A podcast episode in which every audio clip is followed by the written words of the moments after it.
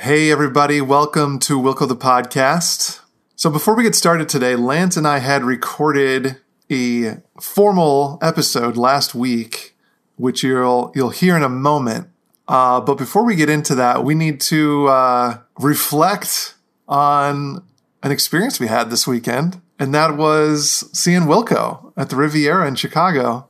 On Saturday, I get a phone call from Lance, and we, we had talked about the, the possibility of getting him out here from Denver to make this happen, and kind of decided that it wasn't in the cards. And then on Saturday, I get a call from Lance, and he's he says, "Hey, I think uh, I think we can make this happen."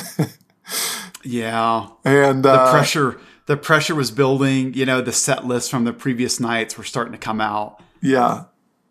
So of course the, the show, the Sunday show was sold out. So we hopped on StubHub, found some some seats in the nosebleeds, and we didn't realize at the time it was literally the last row in the theater. but uh, Literally the back of the back. row X. Um, but there's not really a bad seat in the house at the Riviera. Uh, so yeah, long story short, Lance books a plane ticket, hops on a Southwest flight, good old Southwest, and he was uh, in Chicagoland by eight o'clock Saturday night, and then Sunday night we were at the show, and then Monday bright and early he was back on a plane to Denver. So Whew. whirlwind weekend. Uh, super glad we could make that work. We we needed to be at that show, so Yeah. Yeah. that that was a lot of fun. Lance, what were your thoughts on seeing Wilco in Chicago? Man, I have that has been on my bucket list as a fan of Wilco for many years. It's always been, man, one of these times I've got to see Wilco in Chicago. And you know, each time they announce shows in Chicago, I'm, I'm I always kick the can further down the road. I'm like, ah, you know, I can't do it this time because XYZ. I don't think it was ever going to happen unless it happened the way that it did here, where it's just pull the trigger. The flight is booked. I'll see you. I'll see you in, you know, two hours essentially. So, um, I, I also love that we saw them at the Riviera, um, because of them having recorded, uh, Kicking Television, the live album in 2005 Right. they recorded it from that venue. Uh, so that that meant much more to me seeing them there than as opposed to Millennium Park. Um, we we Any also got Yeah. yeah any other venue. Also, there was the no repeats uh, three night set list. Um, Yeah, that just- that was cool because we were able to kind of see. All right, we're going to the last show. What haven't they played? What are we hoping to hear? yes. And I gotta say, my wish list was uh, completed. You got to tell us the list. Yeah, well, so should we should we rattle off the set list here, just high level view? Sure. All right, so well, first I'll say on my my my uh, my wish list was reservations, spiders. At least that's what you said, and Impossible Germany, which uh, they played every single one of those songs. In fact, they opened. I'll, I'll go through the list. They opened with at least that's what you said, and went right into spiders, and then we had the universe. You Are My Face, Whole Love, Mystery Binds, I'll Fight, Side with the Seeds, One and a Half Stars, Tired of Taking It Out on You, Impossible Germany, Sunken Treasure, Laminated Cat, which Lance had to explain to me A loose fur cover. yeah, was unfamiliar with that. Uh, reservations. Either way, hate it here, dawned on me, Jesus, etc. Solid list, and then they come out for the encore with the late greats, heavy metal drummer, a shot in the arm, and on and on and on. A lot of tracks that we've called out on the podcast. So you know, I I, I feel like the guys are listening. What do you think? We Uh-huh. we can dream. Yeah, yeah. I mean, for me, I got to say the highlights. If we want to talk highlights, Let's talk highlights. let's talk highlights. The the opener, at least that's what you said, followed by spiders, was. I mean, to me, probably the best part of the show. Um, I I don't think even at Solid Sound I had seen, or in my in my memory, I don't remember seeing Jeff Tweedy let loose on guitar. And we we've talked about it on this show how that's my favorite Jeff Tweedy moment. And at least that's Uh-huh. what you said. And then I don't really, it doesn't really come to mind, but in Spiders, man, he was he was going wild, and and it was it was just so fun to watch. Um, I, I know you've said Lance that they're they're maybe a better live band even than a studio band, and Yeah. for for some reason this show that really clicked for me. Um, Yeah, I was going to bring that up. I, I agree. And telling people that, you know, like, oh, Wilco's great, but like if you have not seen them live, they, I don't think you can fully appreciate why, you know, fans like me would just gush over them. You have to have that, you have to really experience that aha moment. Um, and I think here's the thing I think their studio albums are fantastic. I think the recordings are fantastic. Um, I think the recordings of their live shows are fantastic. But that does not compare to the the electricity from a live Wilco show. And you told me in, in the car ride after the show, we were obviously processing it you said i think i i think i get it now and i wanted to just highlight that talk to me about what you Yeah. meant by that well, so Solid Sound was an amazing experience, but it was a festival experience, and I think there's something about being in an indoor venue. The Riviera is not that big. It's kind of I liken it to like a, a a small Chicago theater, if folks are familiar with that venue. I think, to your point, Lance, the electricity of being in a room with packed with fans, sold out show. There, there's an energy there that can't even be captured. I would even say at Solid Sound, and I think too the the significance of them performing in their hometown. Uh, there's a there's a, a deep appreciation for this band in Chicago yeah and I just felt like there was a, a respect in the in the audience. It, it was just fun to to be in that environment.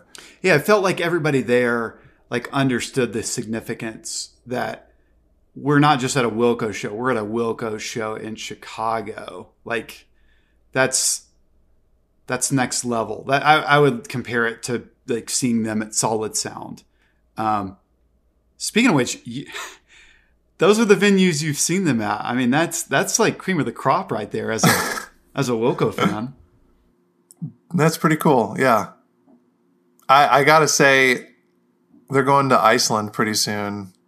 That would be an, an incredible venue. I've been to Iceland once, and yeah, I mean, that's super cool. I mean, I'm sure being on the road gets tiring, but can you imagine just your life is playing music for fans and No. traveling the world? I mean, that's so cool. especially when you get to bring your family along Yes, exactly. Well, what about you, Lance? What were some highlights from the show? What were yeah like, your favorite tracks that were played? Some favorite moments? Yeah. I just just to go over a couple things you said and then I will I will shout out my highlights of the night. Uh, I also love seeing them on a smaller stage. Um, I think when I typically see Wilco, you know, they're on they're on some of the biggest stages available. Like a, Red Rocks comes to mind. You know, when a band is trying to take up the full stage, there's a lot of distance in between the band members, like physical distance. Right. And I I always prefer the smaller venue. Wilco, because they're so big as a band, they can't normally play that type of venue.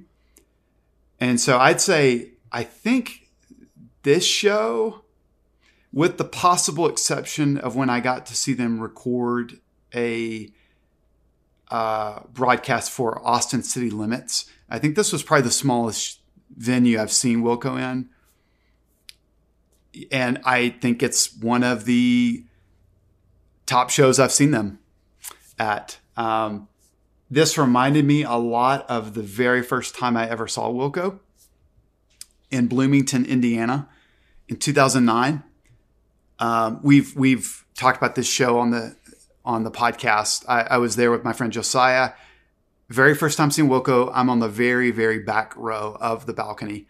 Here it was again, and it still captivates me that being that far removed from the action, so to speak, it's still so captivating and, and mesmerizing and they they still have a way of just filling me with awe.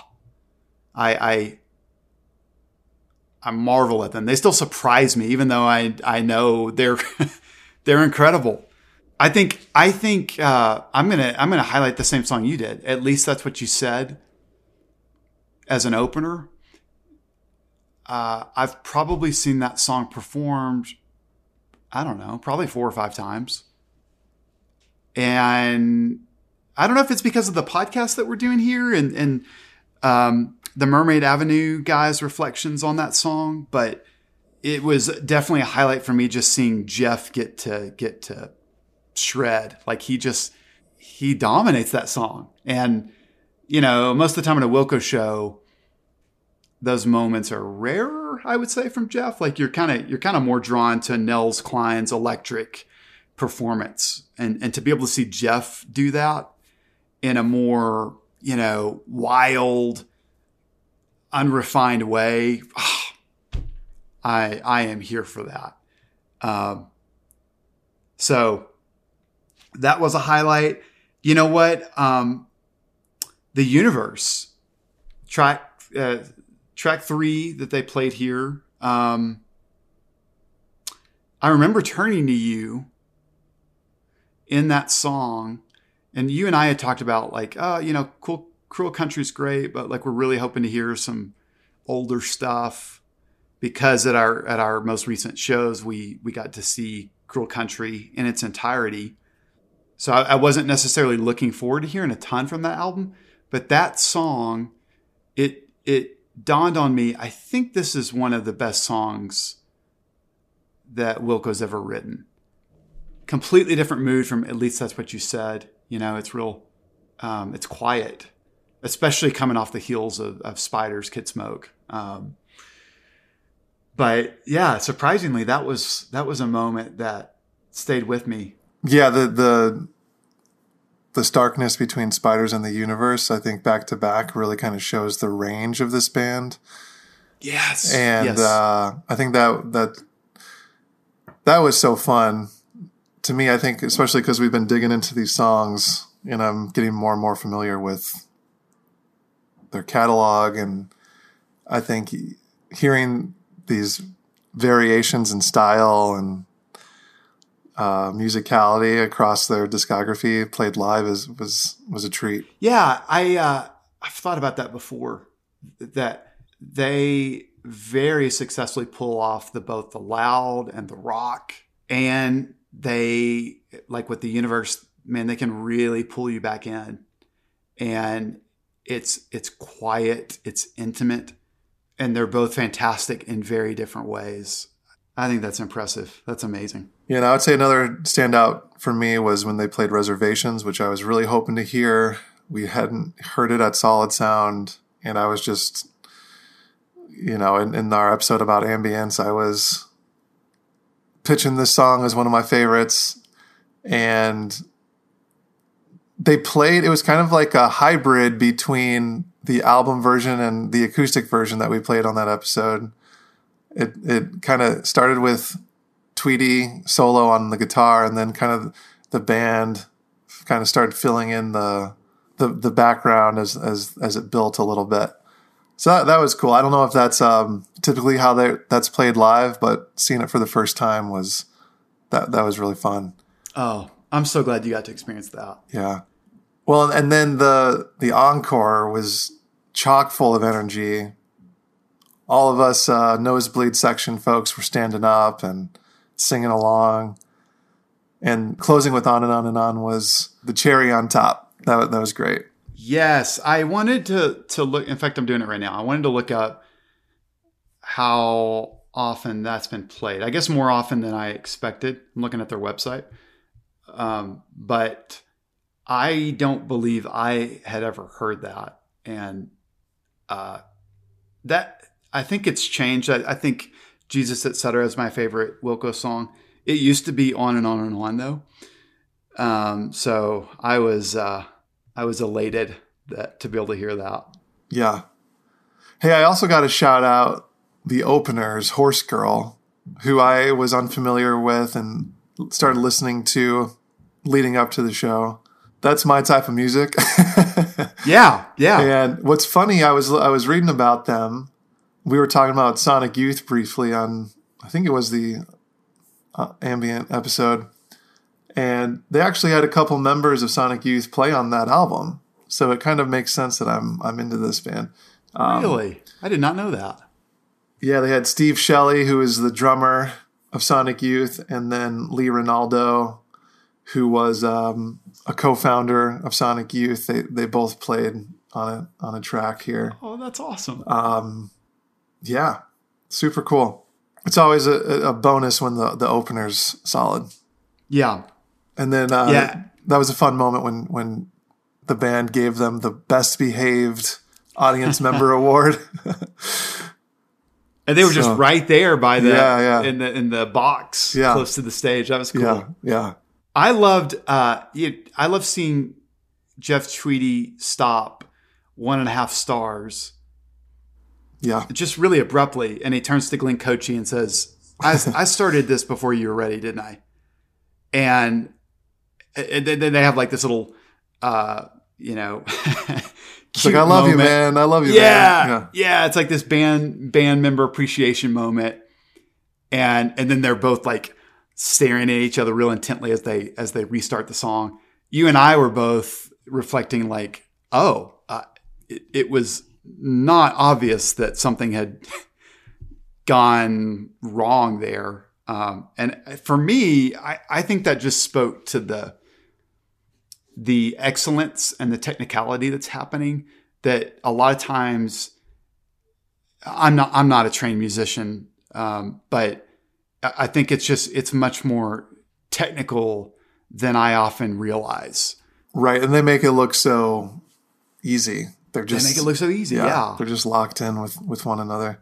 I, I went to a show one time with with someone, and they their their takeaway coming away was uh, um, Wilco. They're so connected. He said it's like they're in each other's nervous systems, and uh, I think that's a good way of putting it. There's a certain kind of organic improvisation type way of steering the songs.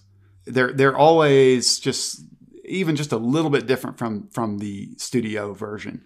Yeah, you never know. You never know what kind of uniqueness you're going to get. I remember during Hate It Here, Tweedy kind of went into falsetto, and you were like, "What has he done that before?" yeah, that's just cool. Then I remember when they played Heavy Metal Drummer. I think he said, "We haven't rehearsed this one yet.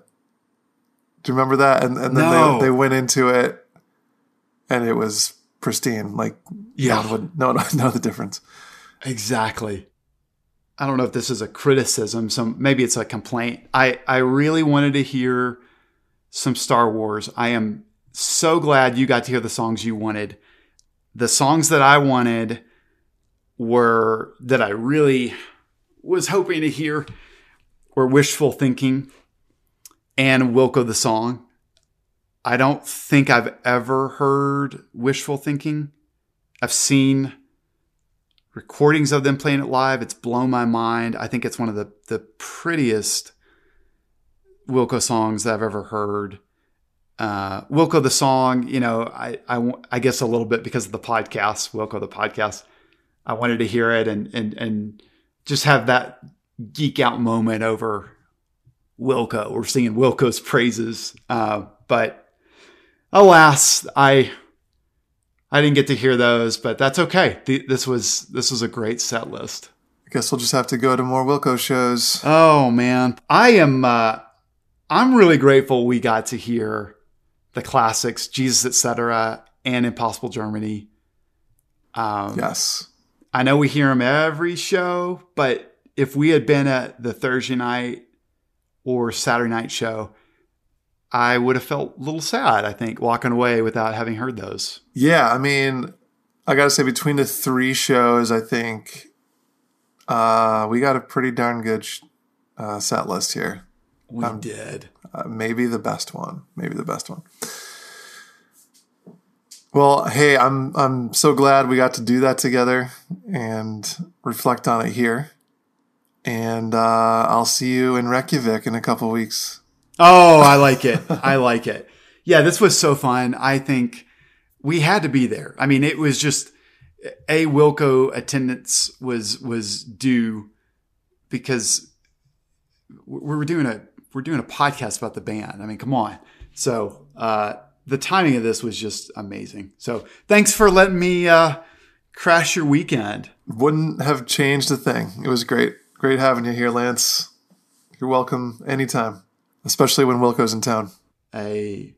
All right. Well, we just wanted to do a little review. Somebody asked us on on Twitter if we were going to be hitting up a review, and uh, appreciate the the interest here. That's that's our take on the show. We'd love to hear some of yours. If you want to hit us up on Twitter, Instagram, email at wilco the podcast at gmail.com. But uh, yeah, thanks for letting us break this down. We're going to go ahead and switch over to our regularly scheduled program now with Wilco podcast.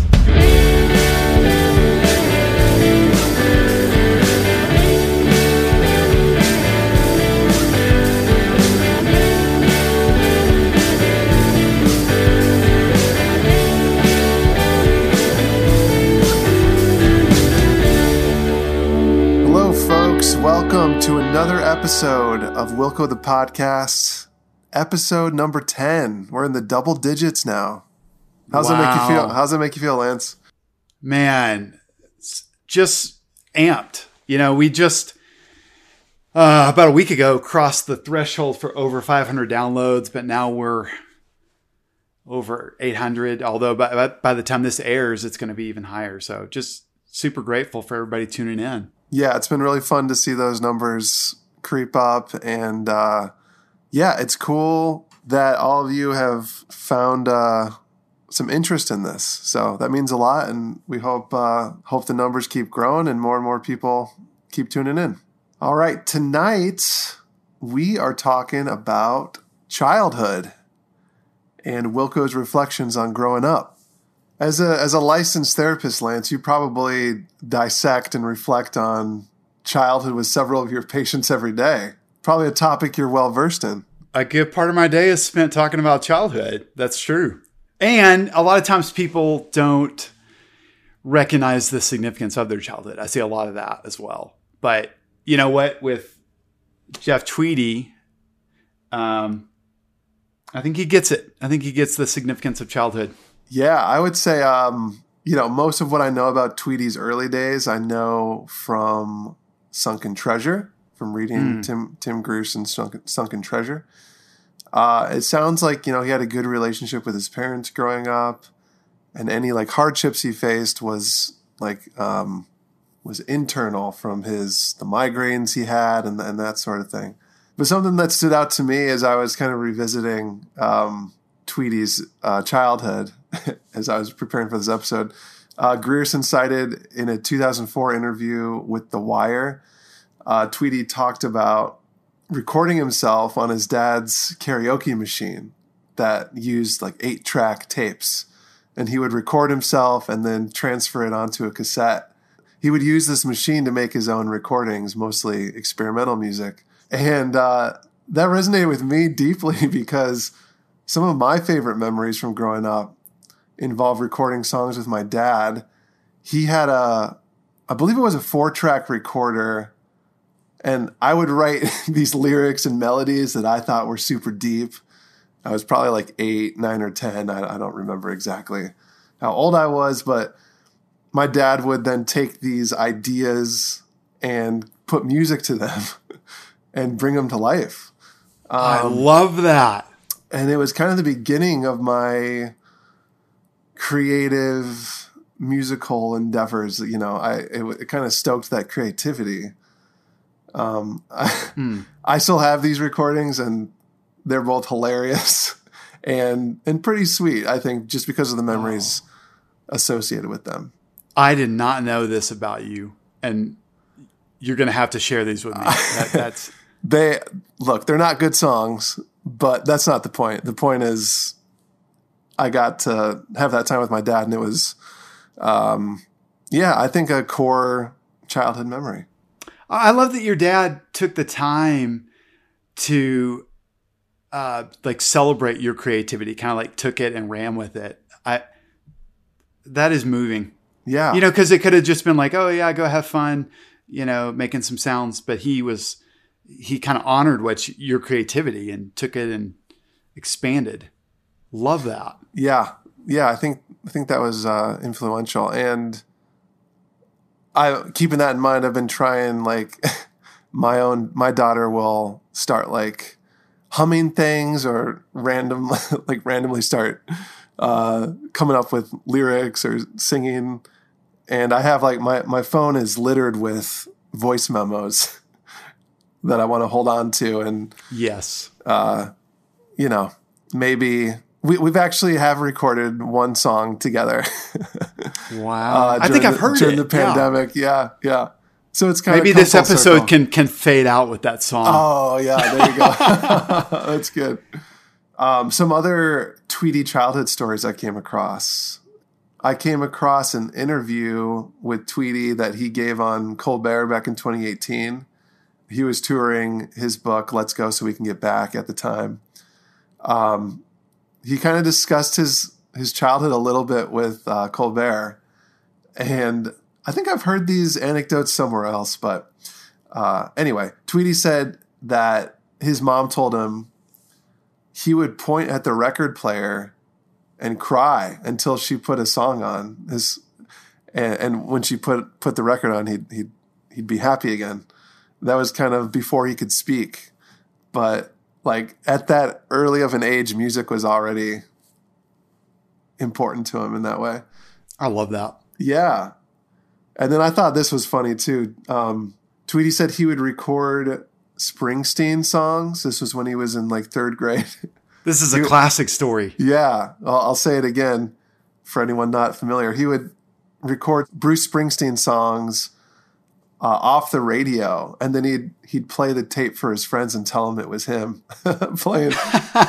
playing all the instruments and singing. Um, I think he did it for the whole Born to Run album. Yeah. Uh, that's so funny. Uh, I don't, I, and uh, it doesn't sound like they they bought the con. I think the way he's talked about that is less, it was less about really convincing people that he had actually recorded that. I think it was more the way he's talked about it as an adult. I think it's more like he was trying on this persona uh, and just owning it. Like, yeah, that's, I did all that recording. That's me. Um, even though you're right, it's, it'd be blatant, like a child singing with this Like, Wow, you're super talented. voice. Yeah. um, and then lastly, after he saw the movie Rocky, he went home and knocked himself out with a doorknob because he thought it'd be cool to have a black eye. Wow. So, what about you, Lance? These are these are the core core childhood memories of Tweedy. Do you have any core childhood memories that stood out to you, stand out to you, or that maybe your parents have told you about yourself?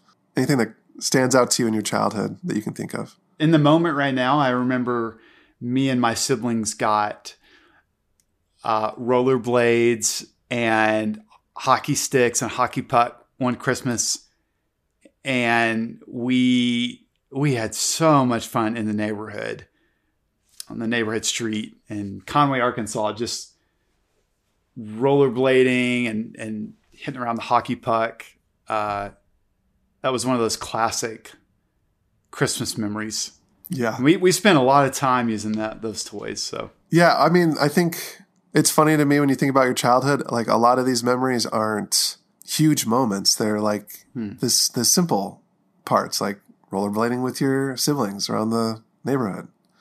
Yeah. Like in those everyday moments, I think you find some of the most impressionable parts of your childhood. Yeah.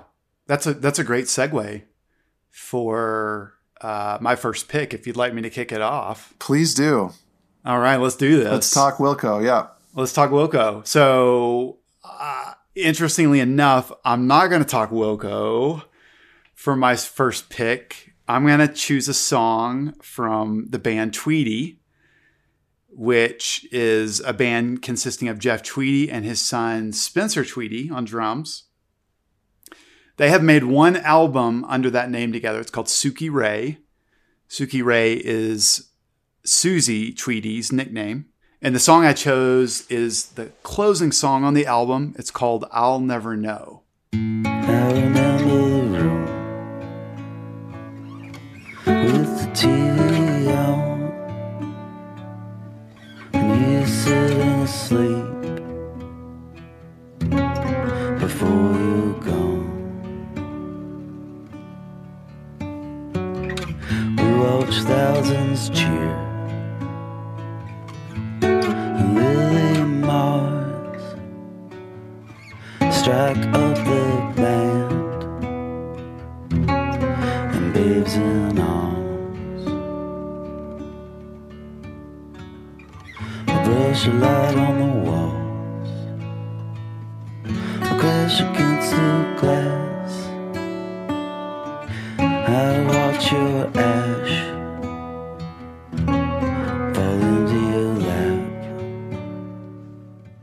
This album, Sukierae, it came out in 2014. This album came out like a month before I got married. I was spinning it a lot. I I love this album. I think it's I think it's underrated. And I think probably the reason it's underrated is because it's the only album by Tweedy that's come out. I feel like it's kind of been forgotten, but it's deep. You know, they they recorded this album when Susie Tweedy was going through uh, cancer treatment. Um, and from what I understand, this was, you know, obviously a really stressful time for the family. And Jeff and Spencer making this album, it was a nice outlet for them in such a stressful time. So, I did not know that she had a cancer diagnosis. yeah, And clearly she's kind of pulled through that. So that's excellent. Yep. I, I, I think I think things are all better. Uh, they haven't mentioned it in a while on really publicly at all. Anyway, back to the song. Uh, this this is Jeff describing some shared moments with his mom. I'm gonna actually I'm gonna actually read from some of his memoir. Let's go so we can get back where he talks about his childhood, and I think I think it just sets the stage for this song really well. So Jeff says, "I wasn't an only child, but I grew up like one." He he says he has a sister and brothers who were a bit older than him, and so in a lot of ways, it was just kind of him in his childhood with his mom and dad. Most nights I'd stay close to my mother as she watched TV and smoked cigarettes on the couch. It was the best she could do she'd been a mother for so much of her life that by the time I came around, she'd kind of given up on parenting. Well, maybe not given up, but she wasn't interested in being an authority figure. So then he goes on and says she was a night owl. She took occasional naps throughout the day, like a house cat. So she always stayed up late and she'd let me stay up with her. And then he describes they'd watch Johnny Carson, Turner Classic Movies. She loved Judy Garland. So you'll see some of those movies referenced in the lyrics to this song. But then he starts to describe just this, it sounds like a recurring experience for him and his mom that sounds both utterly mundane, but also incredibly valuable now that she is is dead he says, Sometimes I drift off. It's hard to stay awake at 3 a.m. when you're a little kid. And sometimes she'd fall asleep with a lit cigarette still dangling in her mouth. I'd watch mesmerized as it slowly burned down to the filter and hold my breath in suspense as an ash the length of an entire cigarette would somehow balance itself against her breathing for whole minutes before plopping onto the lap of her robe. That might sound like really irresponsible and dangerous parenting, I know, but it's a memory that evokes nothing but warm feelings for me.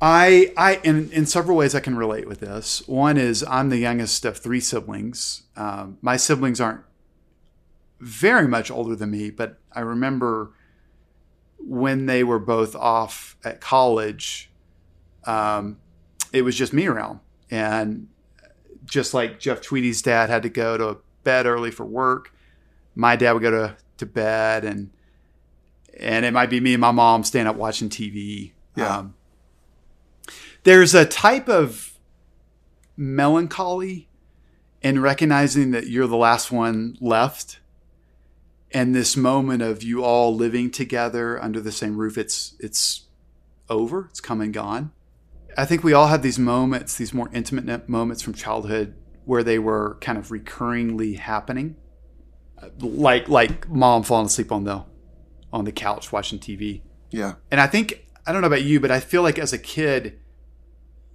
you look at these recurring moments as it's always going to be that way. They- They're kind of unremarkable because they just keep happening. And then as you get older, you start to realize, oh, that's that's over. You know that that moment it was much more fleeting. It's much more temporary than I initially realized. Um, Yeah. and there's a yeah. type of like a it's like a preciousness at the same time melancholy that you feel when you're recalling these memories. I don't I don't know if this re- Yeah. resonates with you at all. Yeah, you know, I'm the middle child, and so, but I've heard kind of the similar sentiment from my little sister, and we're we're uh, between my oldest and youngest. We're they're nine years apart, and I'm in the middle. Um, so she, my little sister, had uh, I won't speak for her, but she had some a a big chunk of time when she was kind of the only child in the house. But yeah, I, I don't think I can like fully resonate with what you're saying because I Yeah. I wasn't the last one around, but I do understand kind of when you reflect on childhood, um, kind of what I was saying earlier, like the these everyday mundane, seemingly mundane moments are what stick out Yeah. the most, and then they happen all the time, and then one day they don't. Yes. Yeah, it's it's it probably is as simple as that, even though it feels more stretched out. It's like, yeah, at some point they stopped happening. Yeah, I have, as I was preparing for this episode, I was, I resonated with what Tweedy says about his childhood, and I kind of scratched my head like, what were my moments? And one that came to mind for me was um, going to pick up Subway uh, with my mom to eat in the car, and they, I'd always get the M&M cookie, and that that taste kind of took me back for whatever reason. I know we would- exactly. yeah, Yeah. I know the t- yeah, I know the cookie. I haven't I haven't had one in years, but I remember just this simple experience of mom would be running errands. She'd let me choose whatever music we played. I was big into music and I, I just think about that like it it happened, you know, most days. And now that doesn't happen. And it's it's you kinda you kinda forget those simple moments if you don't revisit them intentionally. Yeah, and I would say, as a father, I'm I'm really mindful of that, um, and just soaking up these everyday moments because someday they won't happen. Yeah. And I think that that it also gives me a lot more understanding and maybe respect for my parents as well, um, or more so understanding just of like I, I can relate to them more. I think now that I'm a parent, um, because I understand the preciousness of those moments. Yes. The song captures what you're talking about, really. Because you have Jeff reflecting as a child. Here's me and mom. Mom's falling asleep. Her cigarette, he compares her cigarette smoke to like a ghost being evoked. But then the second part of the song, he begins. He, the role switches where he's the one falling asleep. Mom is gone. Mom is represented in in the ghost of cigarette smoke. And I got to say, I love the way that he communicates the fragility of this. I think it's it's evident in his playing. If you if you listen to the song, strings kind of buzz. It's not very clean. Um, he sings kind of softly. It's it's raw and fragile. And this this track just it, it has such an intimate feel, and and the way that he's addressing his mom so personally, it feels almost inappropriate to be listening to it. I, I, don't feel like I should have that right to experience this song.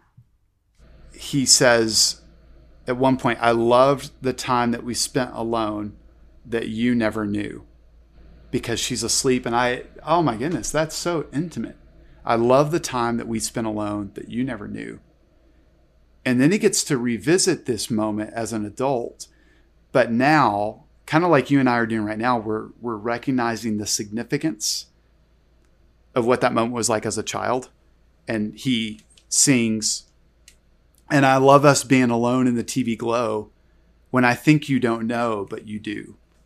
So that's my first song. I got to say, I liked this song originally in in prepping for this episode. I have I've returned to this, and it's I it's becoming one of my favorite Jeff Tweedy songs. I mean, it just it's it's rich, and I I was super excited to talk about it. Yeah, that's a high bar to start the episode. All right, I'm gonna I'm gonna circle us back to Wilco the band. Please do. And, and who uh, took us off track anyway? Somebody's got to get us back on track here. I think one of us had to pick this song for an episode on childhood. Uh, it is "If I Ever Was a Child" off of Schmilko. Let's take a listen. I've never been alone long enough to know if I ever was a child.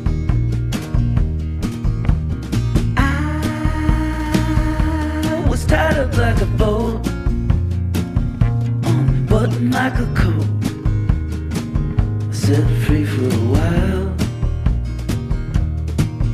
I jump to jolt my clumsy blood while my white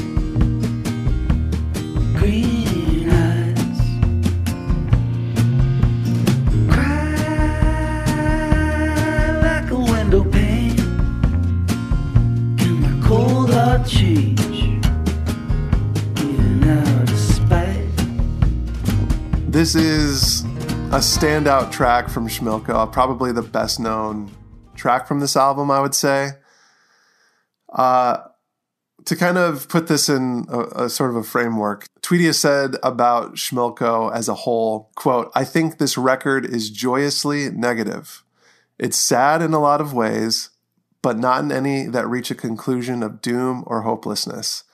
I just had a lot of fun being sour about the things that upset me. So again, we see that Wilco optimism coming through even when discussing sometimes uh, perhaps difficult topics. Yep. So the way I look at this song, you know, here you have Tweedy or the narrator, depending on whether you want to look at this as an autobiographical song, as reflecting on whether or not they've really ever had a childlike approach to the world.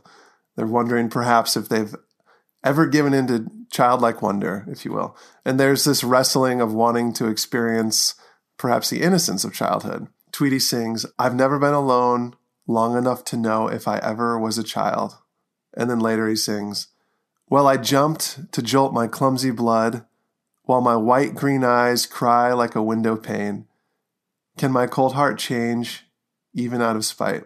So you see himself wanting to to shake himself out of this like adult mundane stasis that he's found himself in, but we're not really sure if he's ever successful in that. Um, in an interview with Michael Roffman from Consequence of Sound, Tweedy said this was around the release of Schmilko in 2016. Tweedy said, The problem with a lot of the way people interact with the world is this mistaken notion that we get to choose our emotions. Nobody gets to choose their emotions. You only get to choose how you react to them. Whatever your childhood, all the shit you drag behind you, that's the stuff that's controlling your emotions. I feel like that could almost be a, a thesis statement for this episode that your childhood really does inform your emotions and what you carry through life. And our childhood is, is like the bedrock of how we move forward and it sets forth how we respond to most things, I think. Um, I'm not a licensed therapist, but that's my take on it. You, I love it. Anyway, so so based on what I know of Tweedy's upbringing, I don't think this song is a direct reflection of his actual childhood, and especially based on what you just said, I think, you know, he had a really great relationship with his parents. So I'm kind of left thinking that maybe um, if this if, if this is in fact an autobiographical track, it could be looked at as maybe a reminder to himself to keep that childlike wonder throughout life. And maybe the, again, that's where that optimism comes into play. So that's if I ever was a child. Any thoughts on that, Lance? Well, I was excited to hear you present on this because I I did consider it for this episode. I don't feel like I really understand what this song is about. Um, it feels impressionistic enough to where I'm like, I love it. The melody's great. I think the lyrics are great. I love this line.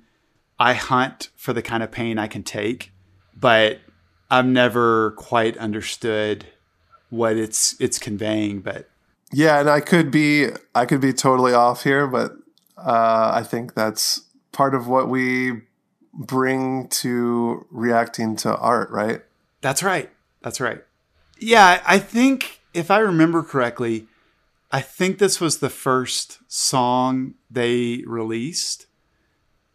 Uh, it was either this or Locator, but I remember they about a year after Star Wars came out, they said, "Hey, we've got another album coming out," which they, you know, they rarely release an album that soon. They said, "We actually recorded or rewrote these songs the same time as Star Wars was happening." And you hear this single and you're like, "Oh, okay, it's pretty different than Star Wars." Um, it I'll be honest, I love this song. Initially, I was underwhelmed. Um, and I think because I've, I've said this before, I'm a little more drawn to the wild Wilco. Yeah. But yeah, I think this is one of their greatest songs they've written in the last few years. Schmilko is an album that I'm still trying to gel with, I think, Yeah. out of their entire catalog. Um, working on it. Yeah. But yeah, this is definitely a standout for me. I think that's Ode to Joy for me, actually. Um, Yeah. I feel like I got Schmilko a little more easily than Ode to Joy. But but I like that. We're both we're both recognizing that it's not the album's fault. It's we haven't maybe yet recognized the uh Or maybe it is. Or maybe it is. ah Wilco can do no wrong, right, Lance? they can do no wrong. I know. You know, I was I was actually telling my wife the other day one thing I appreciated about Tim Grierson coming on was the way that he was able to to voice opinions so freely, and I realized this is not going to be a very interesting show if I'm always like it's perfect. And so, um, That's what I'm here for. Yeah, yeah, and so I, I uh, I'm making an intentional effort to be like "Hmm, not one of my favorites, but um, Schmilko I truthfully think is underrated. Yeah, I totally, I totally hear you, Lance. Why don't we hear your second choice, which I believe might be off of Schmilko. Speaking of which, You know what? We're gonna just rewind the album essentially, folks. I'll be honest. Morgan and I, we we we've talked about on here. We we do not share our picks before we air. This was one that we actually did kind of loosely share because we wanted to make sure we weren't choosing the same songs. we both were looking at Schmilko, and we just wanted to make sure that we weren't picking the same track. Yeah, I think so. My first, uh, my my second pick tonight is "Normal American Kids," opening track from Schmilko. Let's hear that real quick. Remind myself of myself long ago. Before I could drive, before I could vote. All of the time holding a grudge. Before I knew people could die just because. Shot from a sling, head full of buzz. I knew what I liked was not very much. High at the time, tied to the grid. Always afraid of those normal American kids.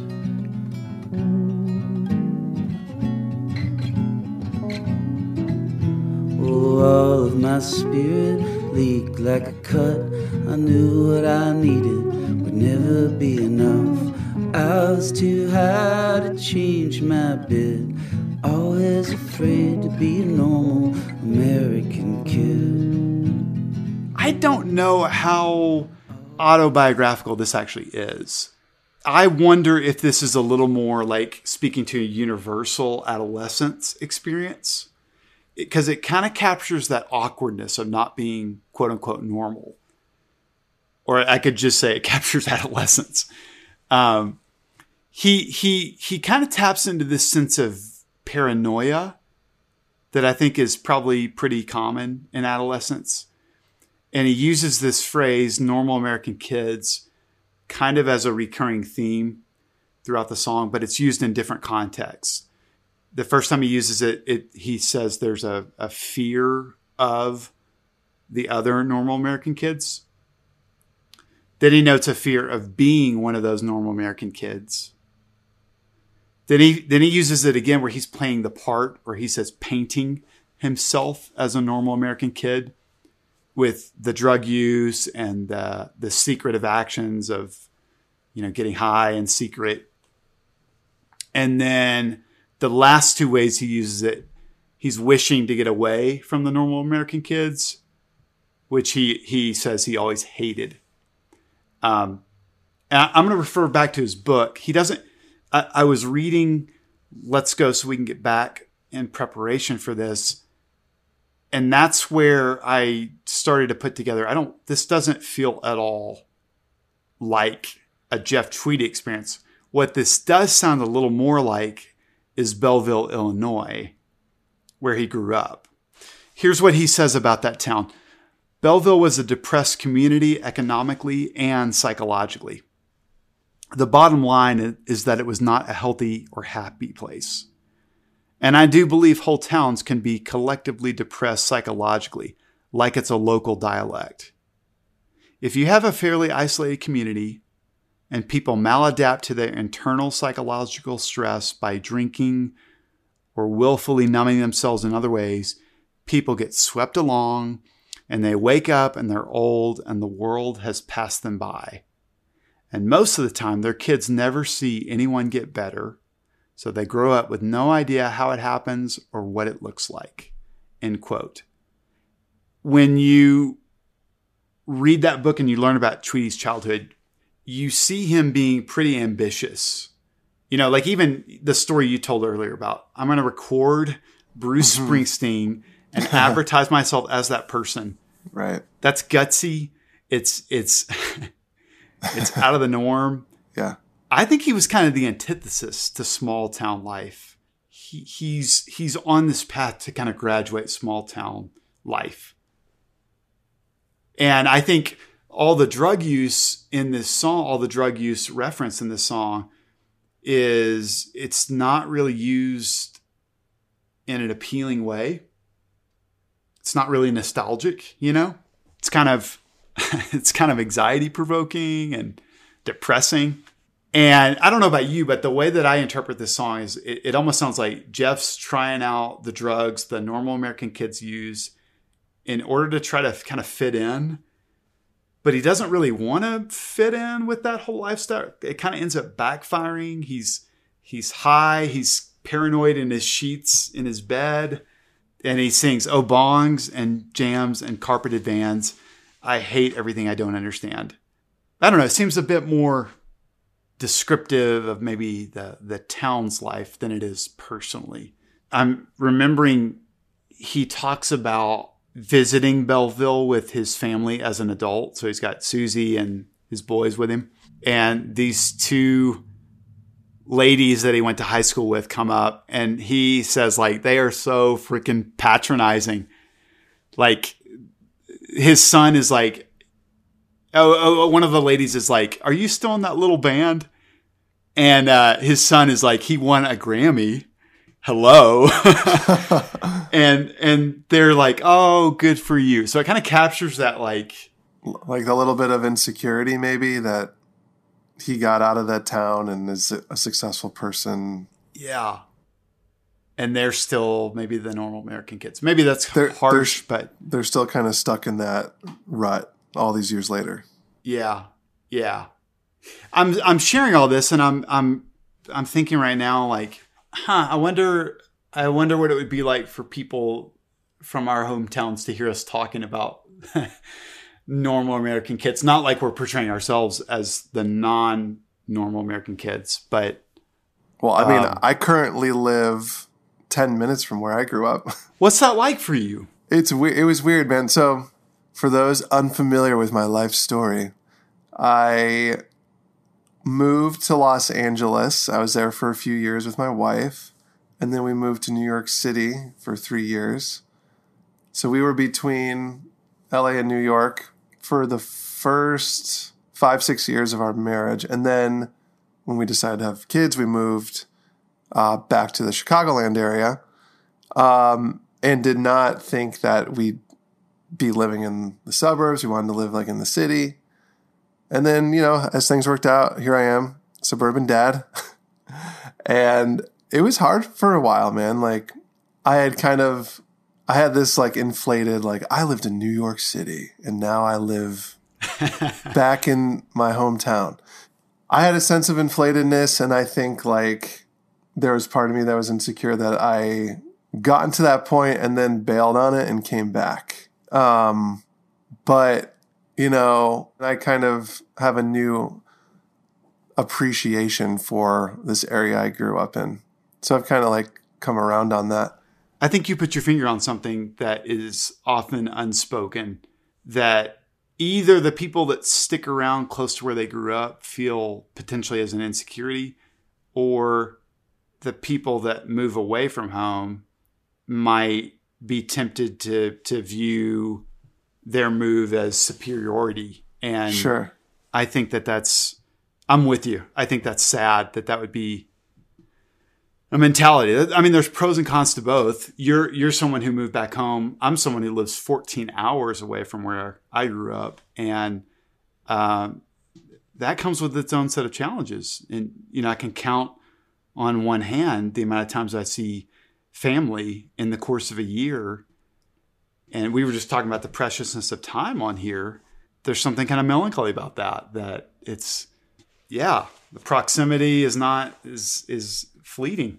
Hey, but you know what's funny? It's this uh, all all this conversation is stemming from childhood. It is. to bring it back. Yeah. All right, Lance. Well, the show must go on here, and I'm going to go ahead and tell you what my last pick is, if that's quite all right with you. I'm ready. Good. Um, I got to bring it back to A Ghost Is Born, my favorite Wilco album. I don't know. Maybe I just love this song and wanted to talk about it, but I do think that there's a lot of childhood imagery in this song, and so I'm going to choose Muzzle of Bees. Let's take a listen.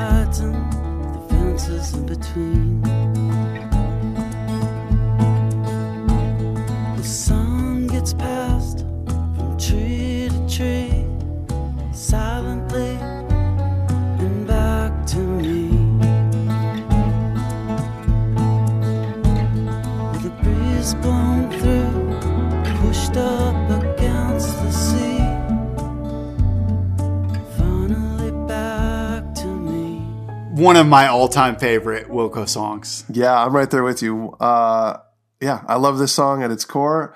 Without reading into the lyrics, even I think the musicality of this song has always been beautiful and a standout track, maybe the best track on Ghost is Born. You and I got a rare performance of this at Solid Sound 2022. Yes, that was incredible. Uh, I love the folksiness of it and how it quietly erupts into these moments of semi distorted guitar leads before calming back down again. Great track. Great track. Um, so I couldn't really find a whole lot about Jeff's or Wilco's reflection on the meaning of the song. So here we go again. I'm just gonna like wax poetic on it here a little bit. Um, I don't think this song is actually about childhood, but it evokes childhood to me more than any other Wilco song, probably. Uh, and I'm just gonna call out a few different lines here. Speaking about childhood imagery, my sleeves have come unstitched from climbing your tree. That makes me think of just being a kid, like in the summertime. Yeah running around, climbing trees, yeah, playing with your friends, like not a care in the world. When dogs laugh, some say they're barking. I don't think they're mean. There's an innocence to that line. It kind of is like you're not jaded to the world yet, and you still see the optimism in things. Um, the sun gets passed from tree to tree silently, then back to me. There's a carefreeness to this song and it's almost like the narrator has no responsibilities other than exploring the world around them. Wow. And then this line too, this this brought back some childhood memories. I'm assuming you got my message on your machine. I'm assuming you love me and you know what it means. so to me, this this uh, this called back an image of maybe calling someone you have a crush on back huh. when back when cell phones weren't available. You had to call the landline, and maybe their parents would pick up. Yeah. And it was kind of like this awkward moment, but you had to like put get up the confidence to call them, or maybe even just a friend, you know, a new friend, and you had to like talk to yeah. their parents at first. That is such a visceral childhood memory.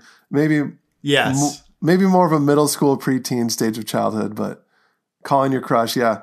The line, "I'm assuming you love me and you know what it means." this experience of having a crush on someone for the first time and you're processing these new emotions, but no one really knows what romantic love has the full potential to be at that stage. And you're yeah. just beginning to figure it out for the first time.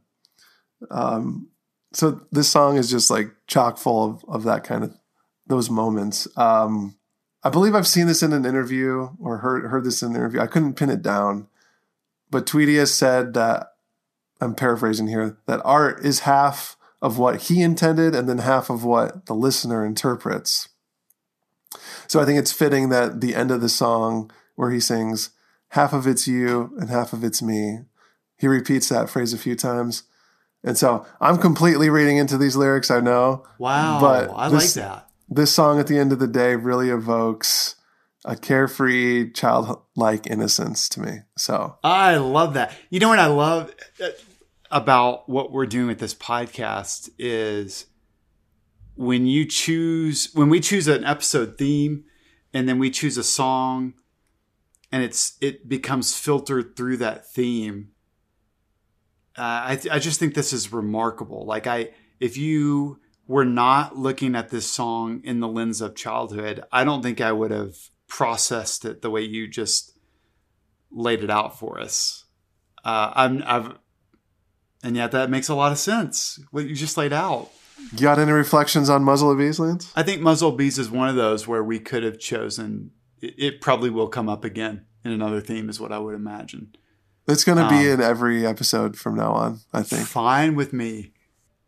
I I you chose two songs that I don't know what they mean, and I'm glad that you didn't shy away from them because I love hearing your interpretation. Well, like you just said, like Tweedy says, half of it's you, half of it's him, maybe.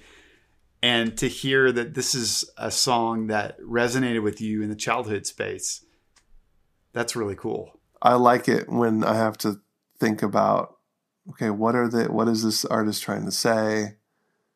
how do I see it through my own lens? You kind of wrestle and respond to it more that way, I think, Yeah. and spend more time with it.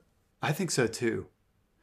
You know, I thought I was having today before we recorded, because you and I, we choose our theme. We have a good few days, maybe a week to think about what are we going to choose. I was thinking about all the different bands that I love. I thought about what if I was doing a podcast on, you know, blank. And I think about the the the range of topics that we choose for the podcast. I think for many other bands, we would be hard pressed to find songs based on the topics we've chosen. I, I just think Wilco like has a way of delving into to many different themes, and that probably part of that is the longevity of their career. Other bands that I was thinking about, like the Beatles, like if we were doing one on childhood. Wait, who or- the Beatles? Who are they? Oh, yeah. We'll we'll we'll connect after the. Can you? Yeah, I'd done. love to know more about that. Band. Yeah, yeah, I got you. But uh, no, uh, just like certain bands, like I, I don't know, I don't know. Like there'd be plenty to talk about, but in terms of bouncing around on categories of themes, I, I don't know. Well, it's good that we have such a rich catalog to pull from. Mm. My wife has wondered, you know, she's enjoying the podcast, but she's wondered how how long is it going to take you before you run out of things to talk about? And I guess we'll find out someday.